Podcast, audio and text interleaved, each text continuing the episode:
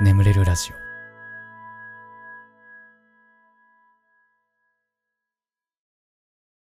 丸めてぽいのコーナー。ムカついた話恥ずかしい話忘れたくても忘れられない話などすべて丸めてぽいしちゃいましょうという成仏コーナーでございます。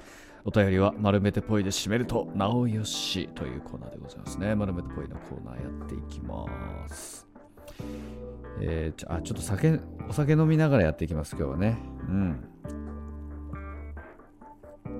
まあちょっと久しぶりになんか最近結構朝に録音することが多かったんですけど今日はね帰宅してから日付が変わってちょっと経った頃ですかね、えー、ちょっと録音してますのでお酒を飲みつつね、なんかまったりやっていこうかななんて、うん、さあやっていきますか、えー、三重県さつまいもさん。ガスケツさんこんばんは。私は大学1年生で実家の和歌山から出て三重県で一人暮らしをしています。先日のゴールデンウィークに和歌山に帰り三重に戻る電車でのこと。その日電車と人が接触したらしく電車が1時間ほど遅延していました。しかもゴールデンウィーク真っ只中。私のような学生だけでなく親子連れや家族での乗客が多くただでさえ人が多いのに遅延の影響でさらにぎゅうぎゅう詰めになっていました。私の立っている隣には、えー、高校生のように見える男の子がいました。私は一目見てえめっちゃイケメンと思い変人に見られない程度にチラチラ見ていました。その子はマスクをしていなかったのでマスクを外してなんか違ったってなることもないですしこんなに一瞬で胸を打たれたのは初めてでした。電車内で人が多くなるにつれその子との距離が近くなり電車の揺れで腕が何度か当たりもうドキドキが止まりませんでした。連絡先を交換しないと後悔するかも。でもどうやって交換しようと考えていたら降りる駅になりそのことは一言も話さずにお別れしてしまいました。あれからその子のことが忘れられません。でももう二度と会うことはないだろうしずっと後悔していても次の恋に進むことはできません。なので今日で丸めてぽいこれはいい思い出として置いておいて次に進んでいこうと思います。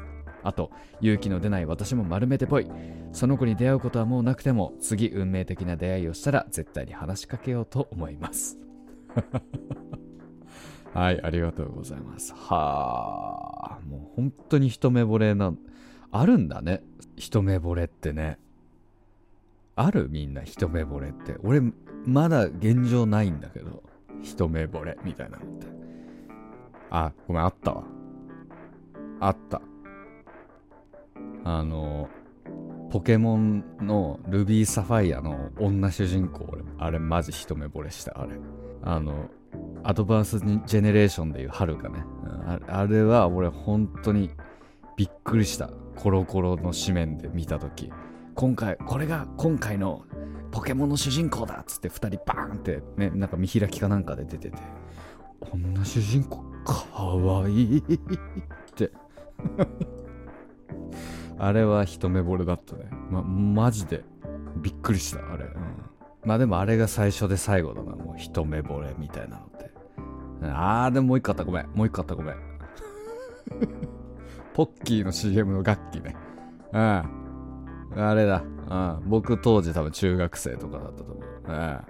あれは一目惚れと言って差し支えなかったと思う。多分。写真集買ったもん。当時。中学生の時に。うん。僕の、あの、なんか 僕の友達にね、あの、どんな本でも代わりに買ってきてくれるやつがいたのよ。うん。で、もう、もうだからみんな、なんかその、ちょっとエッチな漫画とかを、もう全員、もうみんなそいつに買わせるみたいな。でもそいつはもうほんと何食わぬ顔で、うんとか言って買ってきてくれるの。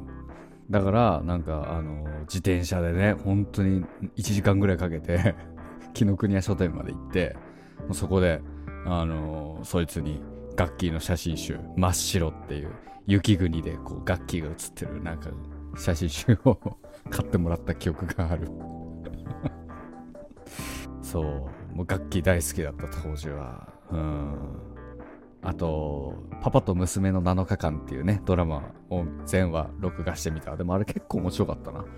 舘ひろしとガッキーが入れ替わっちゃうっていうドラマなんだけど、あれ結構面白かったな。うん、楽器目当てで見たものの。うん、えー、ねこんなどうでもいい話で5分使ってしまいました。次のお便りに行きます。ありがとうございました。えー、愛媛県どんぐりきのこ。あ、またどんぐりきのこじゃん。一番かっこいいラジオネーム、どんぐりきのこ。えー、はじめまして、あ、はじめましてになってるけど、ごめんなさい、もう読んでますね。えー、いつもガスケさんのラジオを聞いて寝ています。僕は新中1なんですけど、入学してから3日目の時、僕のクラスの中に自転車置き場で携帯を触ったらいけないのに触るという人が4人ほどグループでいていつも怒られていたんですなのに先生の話を聞かず先生がいなくなった後また携帯を触っているのです僕はそのことが良くないと思いその4人に注意をしたんですそうしたらそのうちの1人が触ってなんかないのになんでそんなこと言うん？と言って帰っていったんです。その時は僕はせっかく注意をしてあげたのになんでそんな嘘を言うの？と思いイラッとしました。まだ5月に入ってもイラッとしています。ガスケツさん僕のイラッとしたこと丸めてポイしていただけないでしょうか？本当だよな。もう学校にまず携帯持ってきちゃいけないし中学生。ああ嘘つくのもよくない。俺は嘘嫌いだから。嘘大っ嫌いああなんか前も話したけどさ前も話したまあ覚えてる人いるかなもう俺の友達に大ホラ吹きがいるのよ。この年になってもだよ。もう30手前の年になっても嘘をつき続けるやつがいて、でさ、しかもそいつのついた嘘がさ、ね、本当にこれ去年とかの話よ。俺は太鼓の達人を目隠しで鬼が叩けるっつったんだよ。鬼っていう難易度があるんだけど、難しいの上のね、一番難しい鬼っていう難易度があるんだけど、俺それ叩けるとか、俺はマリオカートの世界大会に出たことがあるとかって、そ、そんなさ、その嘘はもう小学生で卒業すべきよ。あの、何、なんかネタとかじゃなくて、それ本気で言ってんのそいつ。なんか、面白とかじゃなくて。びっくりした。でいやいやそんなわけないと思ってなんかその場で太鼓の達人とマリオカートやらせたんだけど全然全然うまくなくてなんかがっかりしたね俺。もうほんと心底がっかりしました。そいつに対して。うん。だからもう俺も俺は俺俺嘘つきで遊ばないよっつって。俺は嘘つきで遊ばないよっつってもう遊んでないそいつとは ああ、本当に。なんか、やっぱ嫌だよね。やっぱだからホラ吹き嫌だよね。この年になっても嫌だもん、ホラ吹き野郎は。丸めてポイしちゃってください。えー、次行こう。えー、東京都、えー、第三の民宮さんですね。ガスケツさんこんばんはいつもラジオを聴きながらすやすやしてます。私は下半身がデブです。自分では結構気にしていて目立たない服を着たりストレッチしたりしてるのですがなかなか足は細くなってくれません。ですがこの前大学の同期かっこ男に「お前って本当に足太いやな。足だけボンって太いボンレスハム」とジェスチャー付きで言われました。私はすぐ言い返したりするのが苦手でその場では何も言えませんでした。ちょっと悔しい。なので丸めでぽいうん。いやその太い足その太い良さもあるよ。マジ。てかなんなの？それを言ってどうすんの？それは本人にさ。お前足太いやなって。言ってどうすんのって。言わなくていいじゃんって。ね。気にしてるかもしんないじゃん。だってでずっと気にしてたんでしょ？うんつかまずだから太い良さもあるよって。それもわかんないのって。お子ちゃまだねって。金子みすずもみんな違ってみんないいって言ってたでしょ。太い良さもあんの。細いガリガリの太ももと、ね、あの、むっちりムチムチの太ももどっちに挟まれたいのって話です。本当に。金子みすずです。すべては、うん。ちょっと変な酔い方してるかもしれない。ああ。うん、そんな感じで。次行こう。ラスト。えー、ジャパンお住まいのバイトしたい女さん。ガスケツさんいつも寝る時に聞かせてもらってます最近大人数で集まって遊ぶ機会があったのですがクラスの男子の中でちょっと人気らしい清楚天然女子が帰りの夜の電車ですごくうるさくて少し苛立ってしまいました夜なので疲れてて寝たい会社員の方だっていらっしゃるはずなのに周りのことを考えられない人なんだなと思いました。一回注意されて静かになったのならまだいいのですが静かになるどころかうるさくなる一方でした。私は会話に入らず黙っていたのですが周りの方に本当に申し訳なかったです。そんな子に人気があるのが納得いかなくてモヤモヤしてます。この気持ちを丸めてぽい。うーん。いるよね。うるせえやつな。うるせえやつはいるよ。本当に。本当にね。僕がよく一緒に遊んでるやつ。が本当にうるせえんだよ。本当に。俺何回そいつに注意したか分かんないのにもう一生治らない。なんか大学の時からずっと俺注意してんだお前ちょっとほんとうるさいよって。周りに人もいるんだからちょっとって。うん。でもそいつはもう本当になんかなんか授業で成功してなんかめっちゃ金稼いでんの。だから何なんだろうね。なんか他にもさいろいろこういるのよ。パッと思い浮かぶうるせえやつって。でもなんかやっぱなんかいい会社入ってたりとか。なんかすごい出世してたりとか。うるさいやつって優秀なのかもね。なんかその子もモテるわけでしょ。何なんだろうね。なんか周りを気にせず突き進んでいく力みたいなのがあんのかな？いや俺は全然嫌。うるせえやつ。周り気にしない。周りの目は考えないでうるさいの。すごい嫌俺も。うん。何なんだろうね。まあもう全然そのうるさい以外は全然好きだから、まあ、よく遊んでるし全然俺はそいつのこと大好きなんだけど。うるさいのだけなんとかなんねえかなって ちょっと思うよねうんでも優秀なんだよな まあね、本当になんかあんのかもしれないね。あんまりこう、周り気にしないでうるさいやつって。いやもう、あの、あれよ。みんなにそうしろって言ってるわけじゃないよ。ちゃんと周りのこと考えて生きてね。消すな、あのみんなは。頼むよ、本当に。はい。いやすいません。ちょっとなんか後半変な酔い方したので、ちょっとオープニングトークに行くまでに俺一回寝るわ。はい。ちょっと、まあ、僕は一旦寝ますけども、えー眠れるラジオはこの後も続きますね。はい、ということで、えー、マラメットポイのコーナー以上となりまして、眠れるラジオスタートです。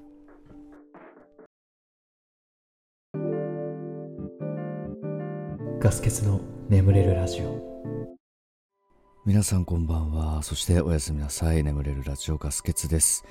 このラジオはよく眠くなると言われる僕の声とヒーリング音楽を一緒に聴いていただき気持ちよく寝落ちしていただこう。そんなコンセプトでお送りしております。今日も聴いていただきありがとうございます。このラジオで寝落ちできた方ぜひ明日も聴きに来てください。えーそして寝ちゃって聞けなかった部分なんかは明日の良き時間、えー作業中とか帰宅途中とか良き時間に聞いてくれたら、えー嬉しいなと思ってます。よろしくお願いいたします。はい。えー、寝ておきました、えーこのジングルのプレヨンペロンペロンペロン眠れるラジオの間に、えー寝寝ておきました、はい。えーもう大丈夫です。もう、もう全くさっぱり酔ってません。大丈夫です。僕なら平気なので、皆さんすいませんでした。はい。ということでね、えーやっていきますけど、眠れるラジオね。えーで、まああの、ちょっと先週言ってた通り、あの、おそらく僕の誕生日に合わせてグッズが販売されると思います。はい。ね、あの、また告知します。はい。ちょっと、ま、マジで、本当に買ってほしい。どうしよう、なんか、2個しか売れませんでしたみたいな。もう怖い。ちょっとせめて、10個売れてほしい。せめて10個。うん、2個とか、ほんと怖いから、みんな2個以上買って。なんでもいいから、あの、すごい安い、安いっていうか、お求めやすい価格の、えー、やつとかもラインナップしてるから、2個だけ買ってほしい、本当に。うん。少なくとも2人以上が2個以上買えば、まあ4個は売れるから、ちょ、そこだけちょっと、本当に。お願いします、本当にね。はい、という。まあ、詳細は、はい、来週、するので、よろしくお願いします。はい。ということで、えー前回のコメント欄読んでいきますけれども、えー前回はですね、あのーちょっと僕のミスで、えラジオが途中で切れちゃうっていうね。いやー、ほんと申し訳なかったです。はい。あのね、しっかりあの、修正前にコメントをくれた分もね、ちゃんと読んでいくので、はい。ご安心くださいませ。はい。え、みこさん、えーガスケツさん5周年お誕生日おめでとうございます。まあ来週ですけどね。あと5周年は3月ですけれども。えーグッズ何かな楽しみ、生配信もしてほしいです。生配信してほしいっていう声が結構ありますね。ミセス羊さんなんかも。グッズも嬉しいけど生配信もしてほしいです。ひまわりさん、えー生配信やってください。うん、生配信ね。生配信ね。もう怖いんだよな、俺、生配信がさ、もう前回あのありさまだったからさ、もう怖いんだよ、なんか、何百人っていう人に見守られてると思うと、緊張しちゃうんだよ。まあでも多少は慣れてきたかな、前回を経て。うん、まあちょっと、頑張るわ、じゃあ。うん、まあちょっと検討しとくわ。まあ時間があるかちょっと、わかんないんですけど。はい。まあちょっと時間取れたら、検討しときます。はい。えー、そうですね。えー、渡辺さん。最近眠れなく探していたらガスケさんのチャンネルを見つけました。私は20代後半アラサーで海外の出張で所属会社からは自分のみで自分なりに試行錯誤していましたが本社の人には伝わらず、えー現地で一人悩んでいます。こんな自分を励ましていただけるとすごく助かります。いやー、海外出張なんてもう一生無理だ、俺なんかは。すごいわ。すごいよ。うん。もうそもそも社交性がないからさ、あんまり。ほんと人見知るからさ、多分、なんか、田舎に、暮ら、田舎で暮らすとかも結構厳しい気がすんの。ご近所付き合いとかで。もうなんかもうそんなレベルの人間が海外。もう絶対無理。ねえ、本当にダメだね。うん、俺なんかいつから人見知りになったんだろうな。なんか昔とかなんか知らないうちに友達とかできてた記憶あるけど、いつからこうなっちまったんだろう。いや、できれば社交的な人間になりたい。なんか、このせいで俺はなんかこう、いろんなチャンスをつかみ損ねてる気がする。うん。まあなんか、ちょっと前に話したけど、渋谷でさ、ちょっとスクランブル交差点の映像が欲しかったから、機材担いで一人で撮影してた時があったんだけど、それでさ、帰宅途中になんかすごいかっこいい外国のね、方に話しかけてもらって、なんか、まあ僕も映像やってるんだ、みたいな感じのことを言われて、なんか日本で一緒に映像作れるような人を探してるんだよね、とか言われて、インスタグラム交換したのよ。もう俺もなんか英語わかんないなりに頑張ってさ。で、なんか、インスタ交換したんだけど、もうそっから多分、俺がもっと社交的だったら、彼に普通に連絡して、なんかいろんな、こう、人脈というかさ、広げることも可能だったんだけど、もう全く連絡も取らなかった結果、あの、最近見たら普通にフォロー外れてて、いや、まあそうだよねって。そらそうだよなと思って。ちょっと悲しかったけど、まあそうだよね。だって連絡取ってもないし、俺は俺でなんかプライベートな発言とかばっかりしかしてないから、ねなんか、もったいないよねっていう。なんか、知らない街の知らないバーに飛び込んで、友達一人や二人作るぐらいの社交性は本当は欲しい。まあ無理だけどね。もう多分一生無理なんだろうけど。うんえー、なんてこと思いますよ。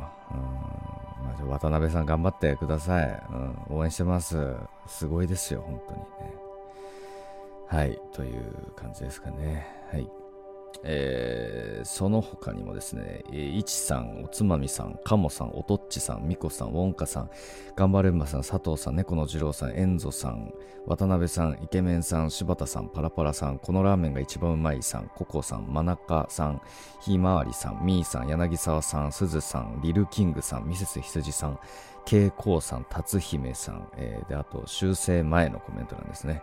えー、ののさん、ミニミーさん、ミコさん、としみーこさん、ミセス羊さん、エレヌンさん、あ、エレヌンさん、スーパーサンクスありがとうございます。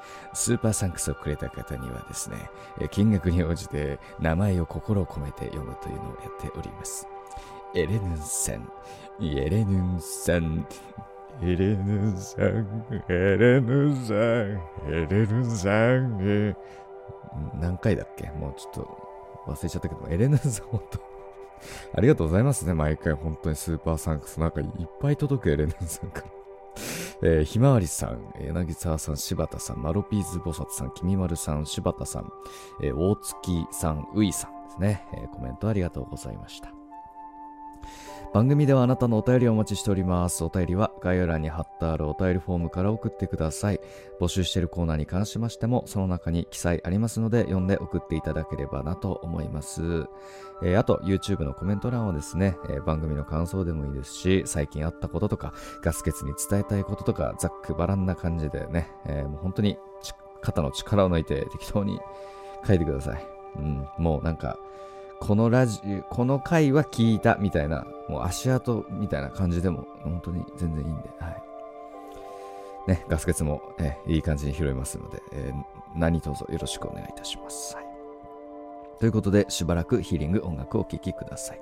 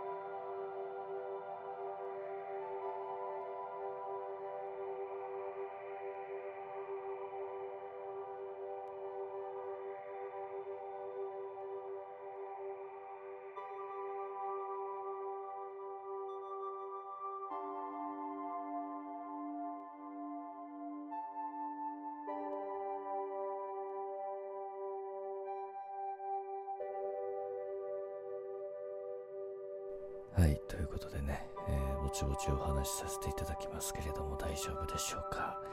今寝てる人を起こさないように静かに静かに話し始めるというのをね、えー毎回やってるわけでございますけれども、えーめちゃめちゃな幼馴染がいるんだけど、めちゃめちゃめちゃなって言うとおかしいな。あの、まあ、本当にちっちゃい頃からよく遊んでた幼馴染の女の子がいて、あのーうん、もう、本当に毎日遊んでたのよ。当時はね、ちっちゃい頃は。うん。なんだけど、まあなんか小学校の高学年にもなってくると、あっちがどうかわかんないけど、なんかお、なんか俺の方がなんかちょっと変に意識しちゃって、なんか、あんまり話さなくなってって、もう、中学なんて多分一言も話してないかなぐらいの感じうん。で、まあ、もちろんその後も、ね、高校以降なんて話すことも見ることもなかったんだけど、うん。ただ、まあ僕ね、よくあの、高校3年生の時が初恋だっていう話はまあよく、まあちょこちょこしてると思うんだけど、あのーそれ以前に、まあ、それまで俺ほんと高校3年生まで、その人を好きになるという感情を知らなかったから、なんか、それ以前の話になると、なんかその幼馴染の子に対しては、なんかね、特別な感情を抱いてたの。なんか、他の人とは違う。なんか、と、なんかあって、俺、この気持ちが好きっということなのかなと思ってたから、でもなんかだから、それまでなんかその、好きな人いるのとかって誰なの？みたいな話になった時に、その子の名前を挙げてたの。この感情が好きってことなのかなって思ってて。まあなんかそんな感じの幼馴染なのよ。で、なんかね、こう静かで、うん、で、頭も良くて、スポーツもできるの。すごい。で、本当に文武両道みたいな子だったんだけど、あのースポーツ推薦かなんかで、一人だけ、なんか知らない県外の高校に行くのよ。で、噂で、なんかどうやらちょっとこう、派手な感じになってるっぽいぞ、みたいな。なんか噂は聞いてたんだけど、成人式でさ、その子を本当に久しぶりに見るわけよね。もう鬼ギャルと化してて。すごかった、マジで。もう、真っキンキンの金髪にさ、もう、つけまつげバッサバサみたいな。もう、鬼ギャル、本当に。で、なんか、俺はなんか微妙にショックだったような記憶があるんだよね、その時。ええー、みたいな。なんかそう、ほんと清楚で文武両道な子みたいな。あの、幼馴染像としては完璧な幼馴染だったと思う、あの子は。まそんな子が、鬼ギャル 別に俺ギャル嫌いなわけじゃないけど、ちょっとあまりの変貌ぶりにショックを受けた記憶があって、これが本当にその子との最後の記憶。で、その時も俺、一言も話してない、そのことは。うん。まあ、みたいなね、感じの子だったんだけど、まああのまあ、僕はあの友達とつながる用のあのインスタアカウントがあって、うん、そのアカウントをその子にフォローされたの。わ、懐かしいなと思って。うん。で、まあフォローし返してさ。で、まあなんかどうやら、なんか名字も変わってるし、アイコンが赤ちゃんのね、写真になってるから、あ、結婚したんだと思って。あーなんかめでたいなーなんていう気持ちと、なんかその本当にちっちゃい時から知ってる子だから、なんか、その子がお母さん、もうお母さんなんだっていう、なんか不思議な感覚と、みたいなので、なんかこう、ちょっとこれは浸ってたんだ、勝手に。うん。まあなんかそんなんあって。でもまあしばらくこう、フォローフォロワーのまま、まあ別になんか何かこう、やりとりがあるわけではなかったんだけど、まあなんかある日、俺が本当に幼少期の、本当にちっちゃい時の写真をストーリーにポンと上げたら、それに対して反応くれて、うん、あ、懐かしい、みたいな感じで。で、なんかこう、ね、久しぶりに本当やりとりが始まってさ、ね、だもう小学校高学年からもう意識しちゃってるから、俺の方が。なんかもう連絡先とかも知らなかったから、もう本当に10年以上ぶりぐらいに話す感じよ。で、話してる中で、まあその、まあその子がお母さんっていうのなんかすごい不思議な感覚だなみたいな。ちょっと言ったら、あそうだよね、みたいな。昔は結婚しようとか言ってたのにね、とかって言うわけよ、その子で。俺も全然記憶なくて、え俺そんなこと言ってたっけ？みたいな。え、覚えてないの？みたいな。ねえ、なんか、手紙が出てきたんだって、実家から。で、なんか俺とその子で、なんかこう手紙のやり取りをしてる、してたみたいで、その中に、将来は結婚しようね、みたいな、書いてたんだって。あ、そうなんだと思って。だから、なんかその子に抱いてた特別な感情ってもしかしたらそこ由来だったのかなとか思った時になんか急にこう、エモーってもうさ、もうこういう感情もエモで片付けちゃうのもなんか語彙力のなさにちょっと絶望するんだけど。いや、エモーってなって。うん、やっぱ空見上げたね。うん。うん、ふと空見上げた、やっぱり。夕焼けがね、いつもより綺麗だったね。うん。っていう話。え普通だ。えー、近畿、おぱぱぱぱさん。え、こんばんは。お便りを送らせていただきます。私は JK です。ガスケツさんのラジオではよく恋愛についてのお便りが多く寄せられていますよね。私もそれを聞いてキュンキュンしているのですが、実際私は自分のことになると恋愛とは何か、恋とは何ぞやとなります。はい、そうです。つまり恋がわからない JK なんです。しかし、恋愛系の少女漫画はよく読むし、キュンキュンして悶絶するくらいなのですが、実際に人に、あ、好きだ、なんて気持ち1ミリも感じたことがないのです。えー、小中好きな人も気になる人もいませんでした。周りの友達は恋だの好きな人などキャピキャピしていて、自分がおかしいのではないかと不安になるのです。どうすれば恋を理解できるのでしょうか私もキャピキャピウフフな高校生活がしてみたいのです。ガスケさんの初恋はいつですか？聞かせてもらえると嬉しいです。うん。まあまあ、先ほども申し上げた通り、えー、僕の初恋は高校3年生ですね。まあ、とはいえなんか、僕中学生の時に初彼女ができるんですけど、あのー、全然好きじゃなくて。もう全然好きじゃなくて、マジで。申し訳ないけどね。これなんでかっていうと、あのね、僕の前に座ってた和樹くんっていう子がいて、まあ彼が、まあ彼は結構プレイボーイなんで、なんかこう、彼女ができたっつって、もうなんか逐一僕にね、こう、自慢してくるんですけど、それを聞いて僕も、あ、欲しいな、僕も彼女欲しいなって、欲しいなっつって、そっからこう、僕はなんかモテるために頑張ったんですよ。うん。ね、何度も言ってますけど、あのー、合唱コンクールのさ、練習で、男女で対立するじゃん、大体。男子ちゃんとやってよとか言いながら、男子はこうヘラヘラして、こんな何真面目にやってんだよ、みたいな。なんかその時に、あの、僕は仲裁に回るっていう、女子に絶対嫌われちゃいけないと思って。まあまあまあ、ちょっとまあ、お互いの言い分もちょっと一回聞こうか、みたいな、なんかそういう、ね。うん。で、あと、学校にヘアワックスつけてきたりとかね。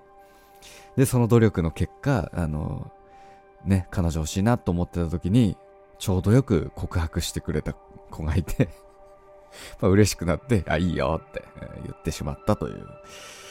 ね、本当申し訳ないですけどね。ってのがあって、中学生の時一応彼女は一瞬いたんですけど。まあでも、うん、まあその後、まあ男子校に行ったこともあり、なかなかなかったんだけど、高校3年生の時に、他の高校の女の子にこうちょっとこう、ときめいてしまって、あ、これが好きかっていうね。うん。まあ、この話結構何度もしてるからね。まあでも、まあそうね、おぱぱぱぱに言いたいのは、まあ、無理することはない。うん、そんな、うん、まだね、そんな 高校生でしょ。そんな急ぐことないよ。うん。いい人が現れるまで待つとか。うん、まあ現れなくても、まあ、別にいいんじゃない？うん。と思います。はい。えー、まあ、そんな感じですかね。はいということで、えー、眠れるラジオこれぐらいにしておきましょう。これでも眠れないよという方はね、シャッフル睡眠法の動画というものがあります。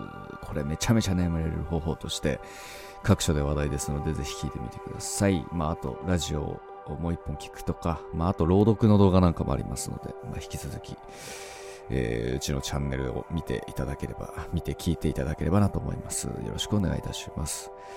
あとヒーリング音楽はこの後も続きますので、このまま寝落ちという形でも大丈夫かなと思います。はい。ということで、えー、今まで聞いていただきありがとうございました。お相手はガスケツでした。おやすみなさい。